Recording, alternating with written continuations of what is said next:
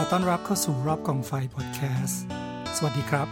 ผมตะเกิลและเพื่อนๆจากไทยแลนด์ดอจะมาพูดคุยและแบ่งปันเรื่องราวหลากหลาย ที่ทำให้คุณมีความสุขกับการออกไปใช้ชีวิตกลางแจ้งครับ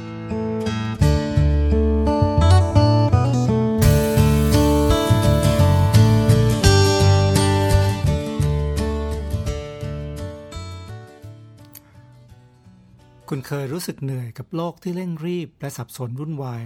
รอบๆตัวคุณบ้างไหมครับ เคยไหมครับที่คิดฝันอยากจะเอาตัวคุณ ออกไปสู่โลกที่สงบ จนคุณมีเวลาจะสูดหายใจลึกๆ ให้เต็มปอด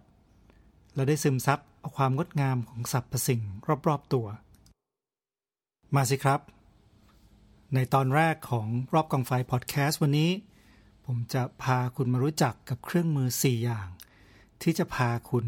เข้าไปสู่โลกของธรรมชาติที่สงบ แล้วก็สวยงาม วันเวลาก็เดินอย่างเชื่องช้าอย่างที่มันควรจะเป็น ผมเรียกมันว่าจักรวาลที่ทับซ้อนอยู่ ในโลกอันวุ่นวายที่เราอยู่กันทุกวันนี้ครับ ตามมาเลยครับ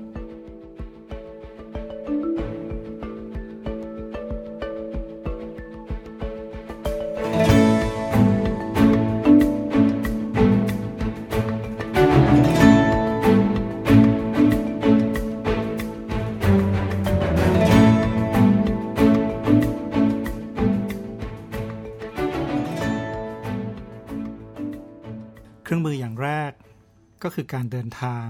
ที่จะทำให้คุณหลุดพ้นไปจากความวุ่นวาย เราเรียกมันว่า canoe camping ครับ canoe camping ไม่เหมือนกับการล่องแก่ง หรือว่าไปพายเรือเล่น เพราะว่าเราจะเอาข้าวของทุกอย่างที่จำเป็นที่เราจะใช้ในเวลา 3 วัน 4 วัน ใส่เรือ แล้วก็ล่องไปในแม่น้ำสวย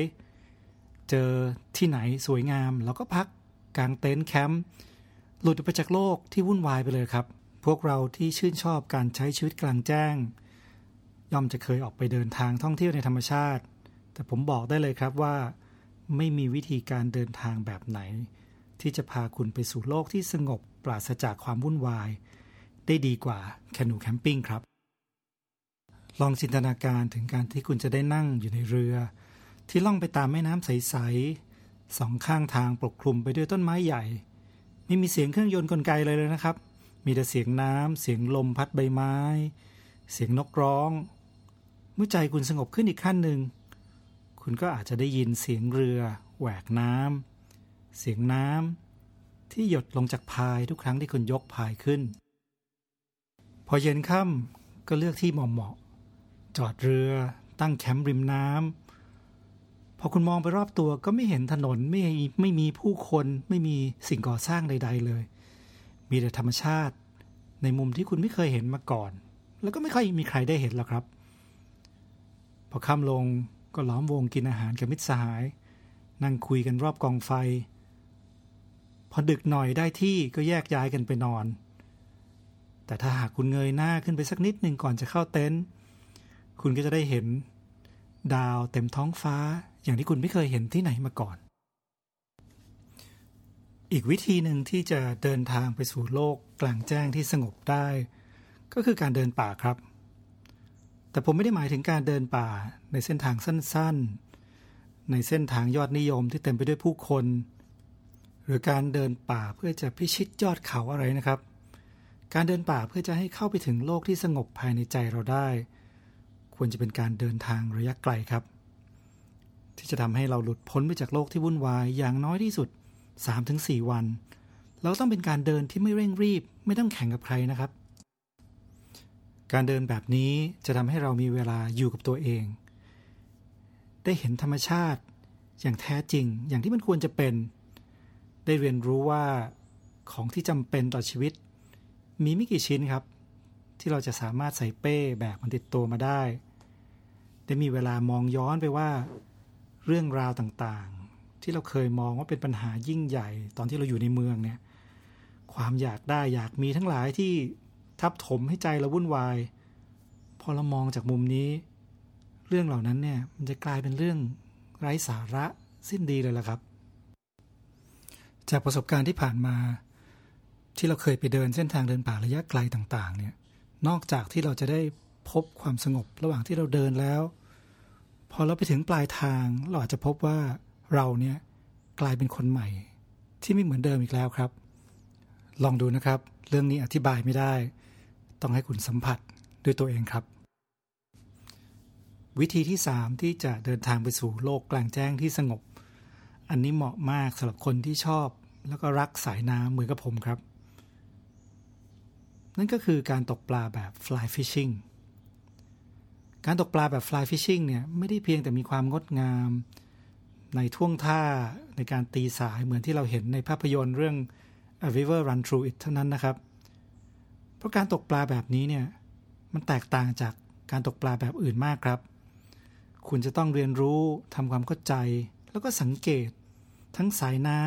ำปลาแล้วก็ธรรมชาติทุกอย่างรอบๆ ตัวอย่างลึกซึ้ง ก่อนที่คุณจะเริ่มตกปลาได้ซะอีก ถ้าคุณได้รู้จักกับการตกปลาแบบ fly fishing แล้วคุณอาจจะหลงรัก หรือผมอาจจะใช้คำว่าลุ่มหลงนะครับ เพราะว่ามันมีเสน่ห์มากครับ แล้วการตกปลาแบบนี้ก็จะพาคุณไปอยู่ท่ามกลางสายน้ำสวยๆ กลางป่าลึก ชายฝั่งทะเล ที่ไหนมุมไหนสักแห่งหนึ่งในโลกที่คุณไม่มีทางจะไปครับ ถ้าคุณไม่ตกปลา ถ้าคุณไม่ตก fly fishing แล้วคุณก็ไม่มีโอกาสจะได้เห็นมัน นอกจากนั้นพอคนไปถึงมุมสงบตรงนั้นแล้ว คุณก็จะได้ยืนสงบนิ่งอยู่ท่ามกลางธรรมชาติ ที่งดงามนั้นเป็นวันๆเลย ปกติเราไปเที่ยว เราเดินผ่านเราเห็นน้ำมุมนี้สวยอะถ่ายรูปรูปหนึ่งเราก็ไปถูกไหมครับ แต่ถ้าคุณตก fly fishing คุณอาจจะได้อยู่ตรงนั้นเป็นวันๆหรือวันรุ่งขึ้นก็อาจจะกลับมาซ้ำอีก มีที่สวยๆแบบนี้อยู่ในโลกมากมายครับอาจจะอยู่ใกล้ๆบ้านคุณ อาจจะอยู่ที่ในที่ที่คุณเคยขับรถผ่าน เพียงแต่คุณไม่เคยสังเกตเห็นมัน หรืออาจจะเป็นแม่น้ำที่คุณไม่เคยได้ยินชื่อมาก่อน อยู่ในประเทศไกลโพ้น อยู่ในดินแดนสุดจะธุรกันดารห่างไกล แต่เมื่อคุณหลงรัก fly fishing มันก็อาจจะพาคุณไปอยู่ที่นั่นได้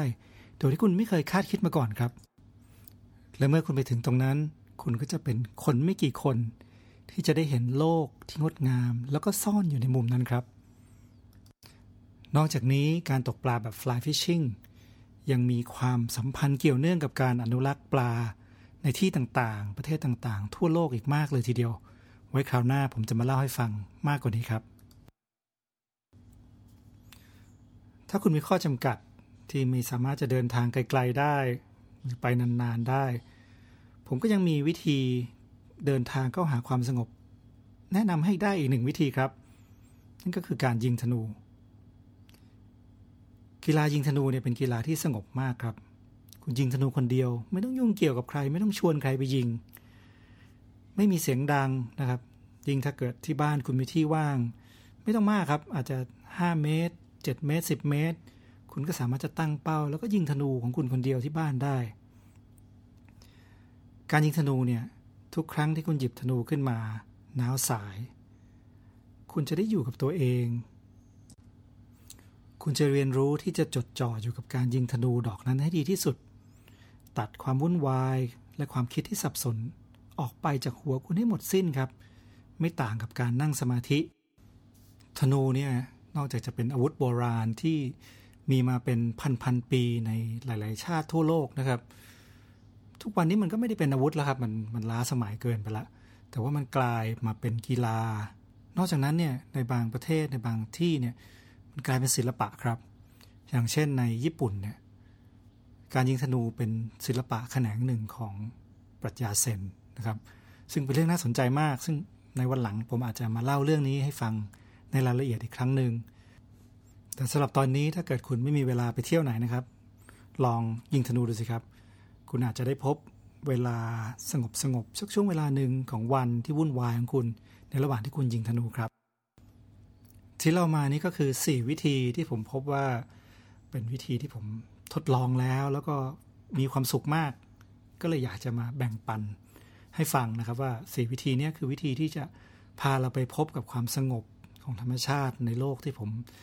เรียกว่าจักรวาลที่ทับซ้อนซ่อนอยู่ในโลกที่วุ่นวายของเราอีกทีหนึ่งแล้วแต่ว่าใครจะหาเจอหรือเปล่า มันก็คงมีวิธีอื่นอีกเยอะแหละครับ ลอง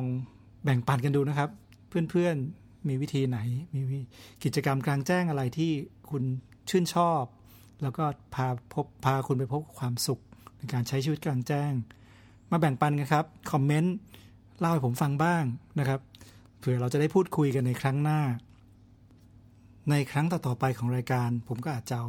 เรื่องราวของ4อย่างนี้มาเล่าให้ฟังในรายละเอียดมากขึ้น อาจจะบอกเล่าว่าไปเที่ยวที่ไหนยังไงบ้าง นอกจากนั้นนะครับก็จะมีเพื่อนๆผม มาบอกเล่าเรื่องราวของพวกเขา เรื่องราวหลากหลายที่น่าสนใจนะครับ ในมุมแตกต่างกันไป ผมเชื่อว่าคนที่รับฟังก็อาจจะได้รับความสนุกสนานกับแขกรับเชิญเหล่านั้นนะครับ เจอกันครั้งหน้านะครับ ก่อนจะถึงวันนั้นขอให้คุณมีความสุขกับการออกไปใช้ชีวิตกลางแจ้งครับ about to leave. Already packing, come with me. I'm not really asking. We'll get away to a place where we don't know. About to see the world in action, what we can be. Life with no distractions, we'll get away. This is what we waited for. Take my hand, we'll make it somehow. We can't miss out.